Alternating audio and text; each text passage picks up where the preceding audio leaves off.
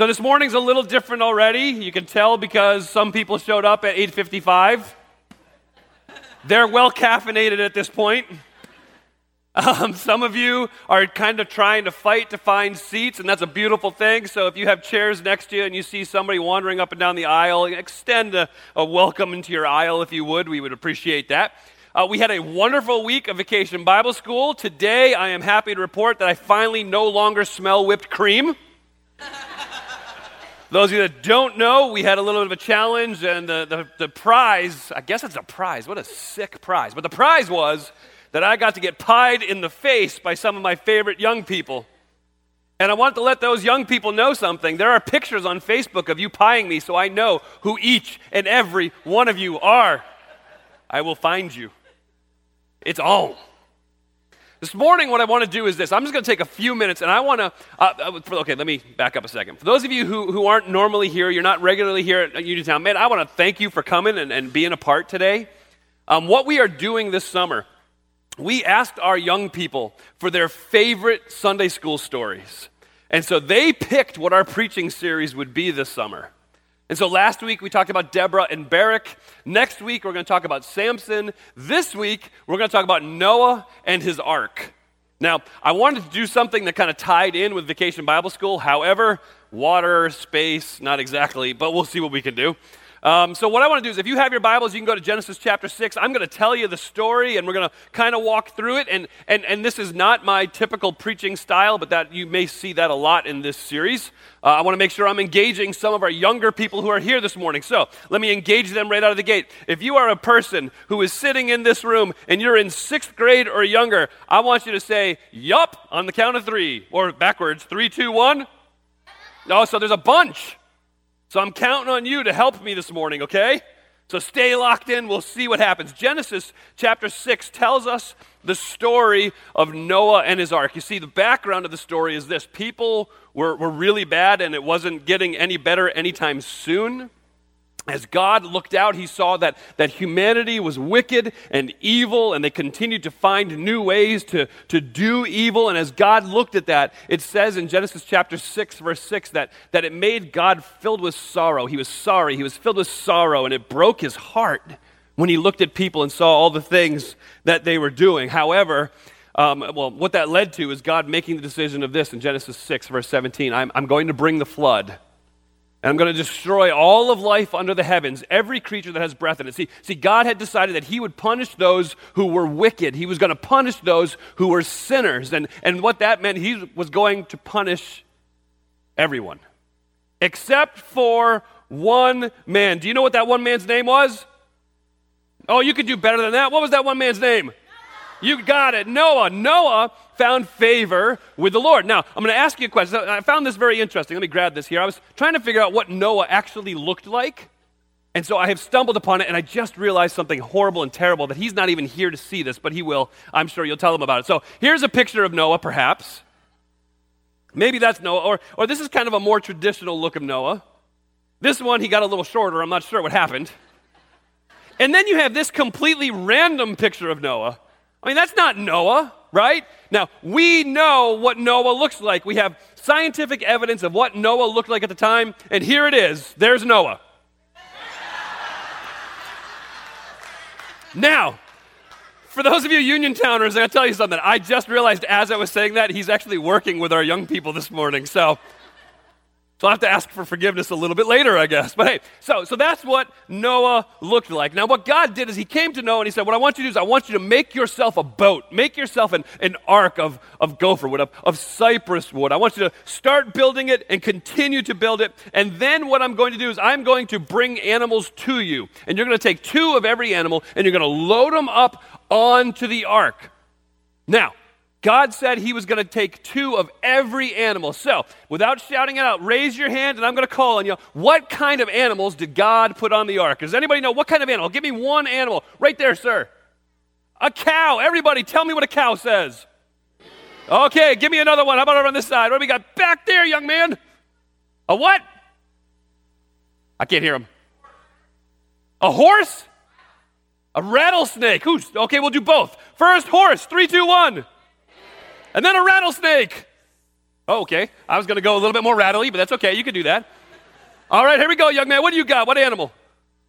A lion. Perfect. All right, three, two, one, lion. Roar. Okay, give me one more from this side. Yes, ma'am. A zebra. All right, here we go. We're going to make the noise a zebra makes. Three, two, one. they bark. They bark. Evidently, they bark. All right, good. We got that one done. I have learned something this morning. That was wonderful. All right. So Noah gets all of the animals and he brings them into the ark. He, he finishes building the boat. And when he finishes building the boat, something happens as God had promised.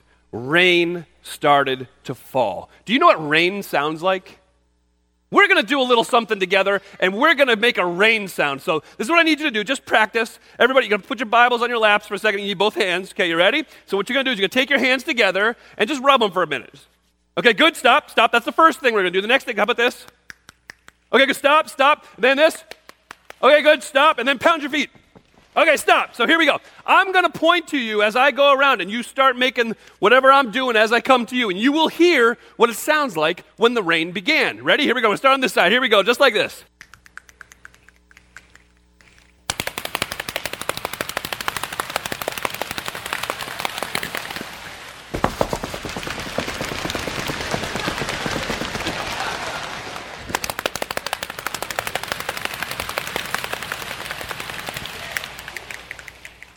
There you go. Now you know what rain sounds like, huh?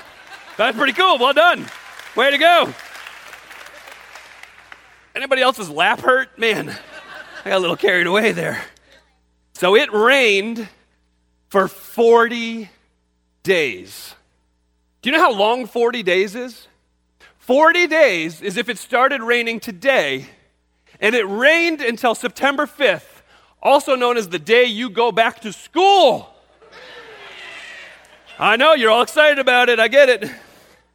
It rained, and it rained, and it rained, and it rained, and it rained, and it rained, and it rained, and it rained, and then it stopped. It stopped raining. God said it was going to stop, and it stopped. Now, Noah couldn't just jump off the boat when the rain stopped, could he? No, because there's still water on the ground, right? So, how was Noah going to find out when the water came receded, when the water went away? How was he going to find out? Well, this is how he's going to find out. He was going to take one of his doves. Now, I have a dove this morning. You have to be careful with it, it's sensitive. Okay, here, I'm going to call for the dove and it's going to come. You ready? Here, Dovey, Dovey, Dovey, Dovey. This is payback for the Revelation thing, bud. Here, Dovey, Dovey, Dovey.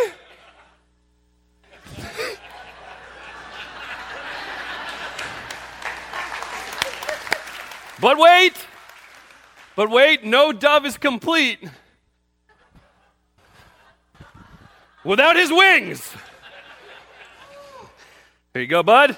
All right, so Noah gets his dove ready. You ready? You all set? Okay, now he wants to find out if, the, if its ground is dry yet. So he releases his dove. Okay. And so, as the dove went out and flew around the world looking to see if the water had receded yet or not, he, he, he, kept flying and flying, looking. But then, you know what ended up happening is that he found no place to land.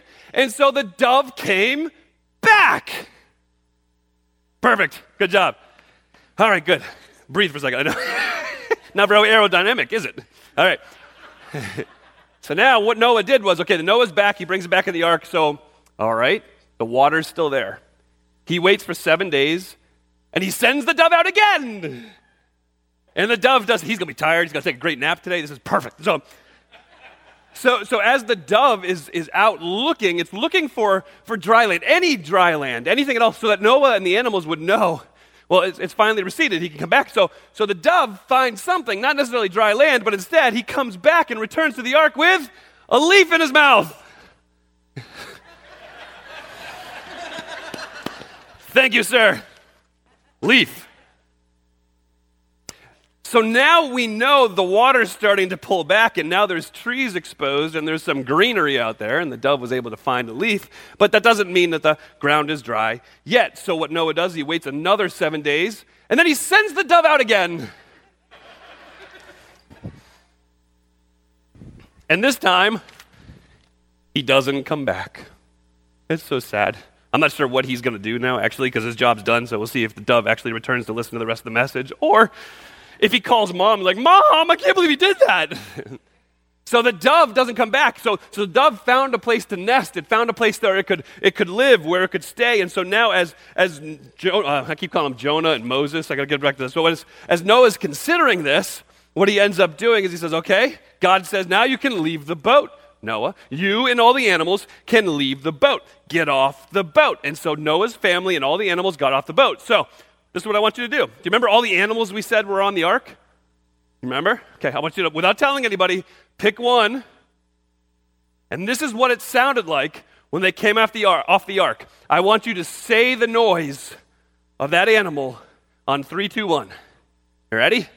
Three, two, one.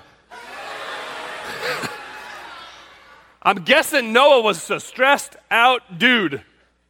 So all the animals came off the ark. Noah and his family came off the ark. And God spoke to Noah, and this is what he said.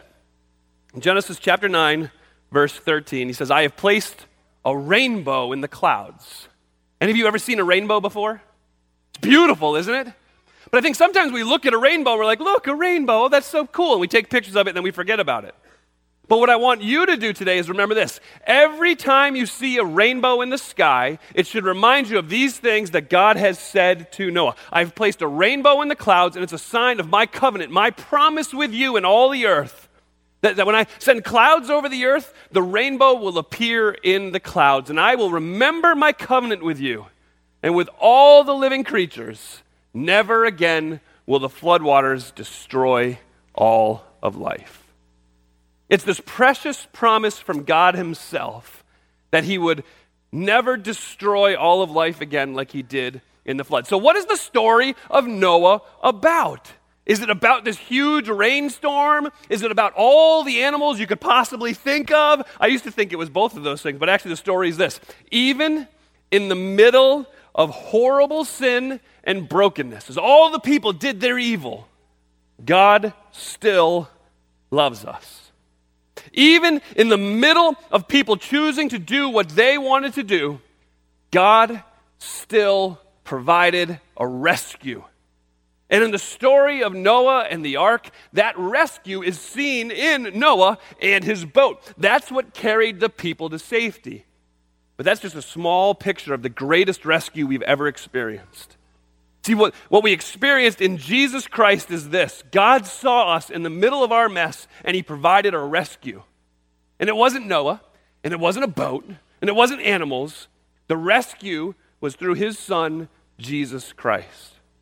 And if you remember what we sang about this week, when you hear the story about God loving us so much that He sent Jesus Christ to die on, our, on the cross for our sins, what, what do we do to respond to that? Well, we admit that we're a sinner. Just like everybody else, the Bible tells us all have sinned and come short of the glory of God. And so we admit that we're a sinner and we believe that Jesus Christ is the Son of God.